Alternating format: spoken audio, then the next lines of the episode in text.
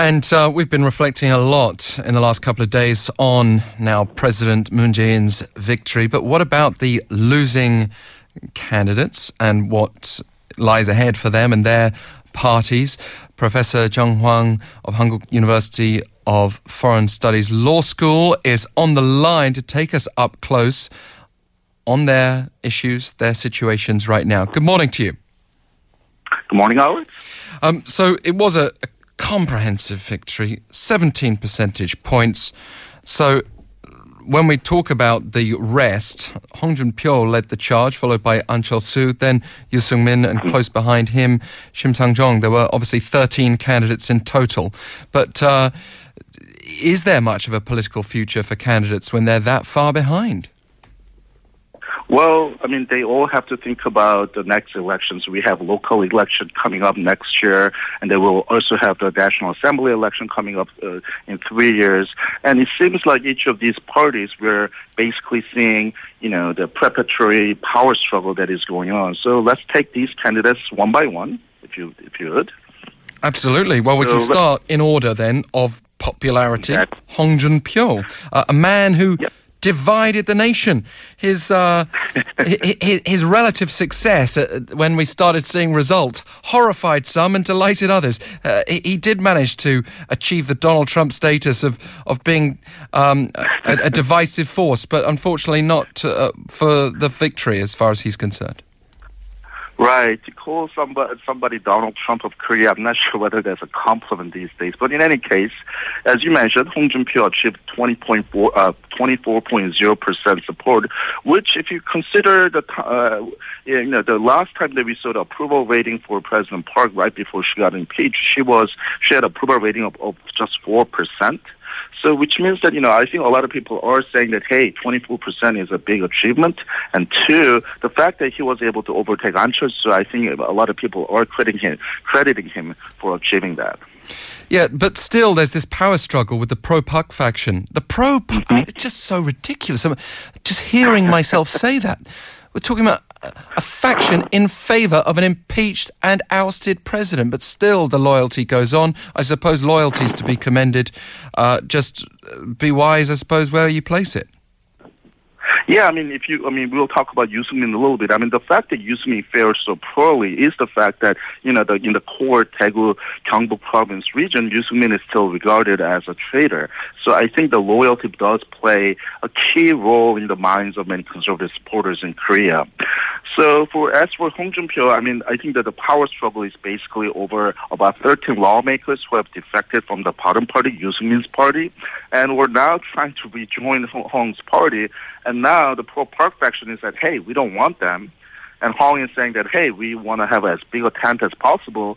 So this is seen as basically a key power struggle that will go on to sh- see who's going to take the initiative in, in the, um, the Liberty Party.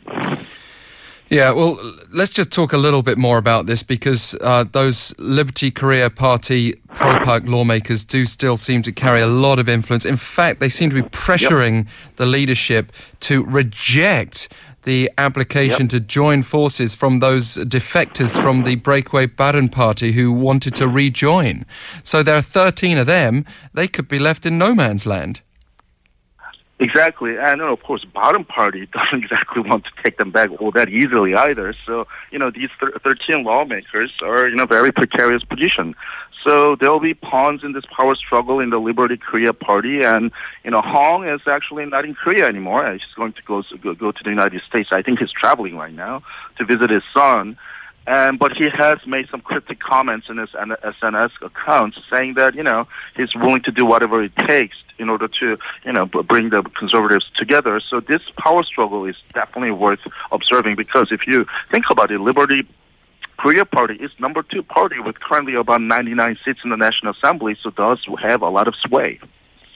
Well, let, us jump over An Cheol-soo for a moment because we're on the theme here uh, and get to Yoo Seung-min in more detail.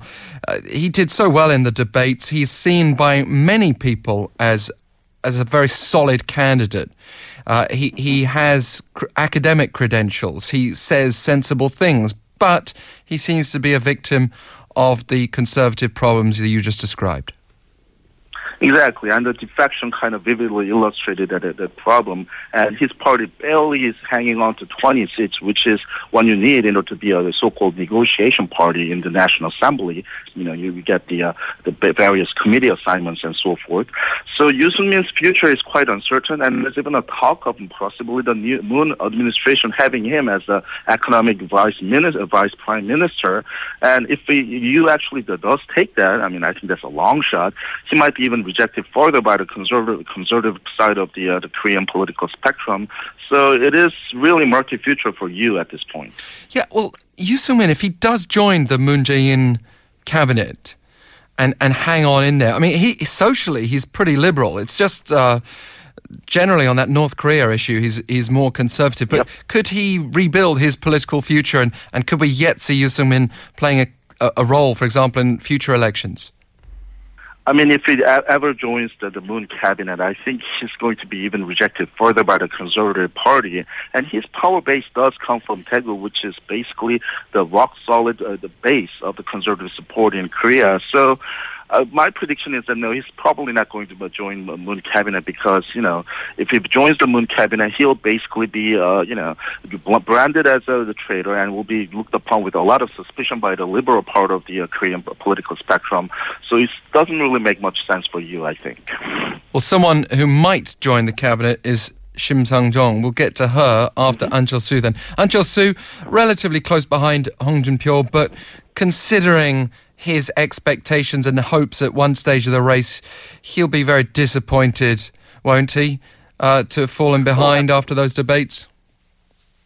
And it seems that he basically has sort of dropped off the, uh, you know, the, the radar for a while. He's, I guess, he's going to just think about his future. And his party is now actually in a state of the huge power struggle because everyone in the leadership position has resigned.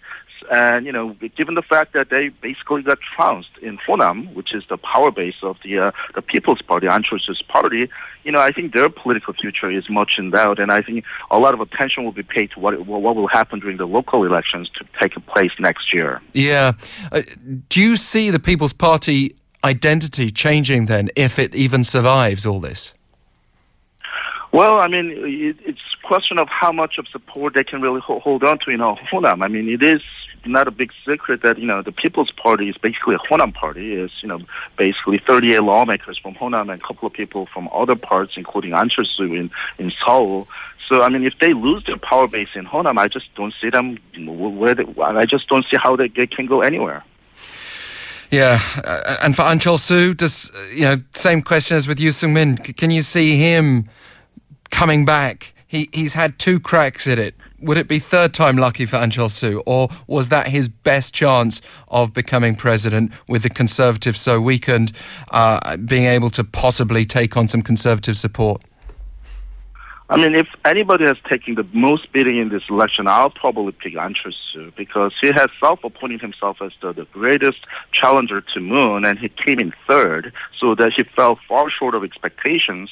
And the fact that he fared so poorly in debates, I think basically, you know, he needs to change his, uh, you know, uh, the political uh, persona a little bit. The way that he has presented to the public wasn't really convincing, and the, the political landscape in Korea has to change a little bit for him to make a, you know, credible comeback at this time. So I expect him to be quiet for a while at least.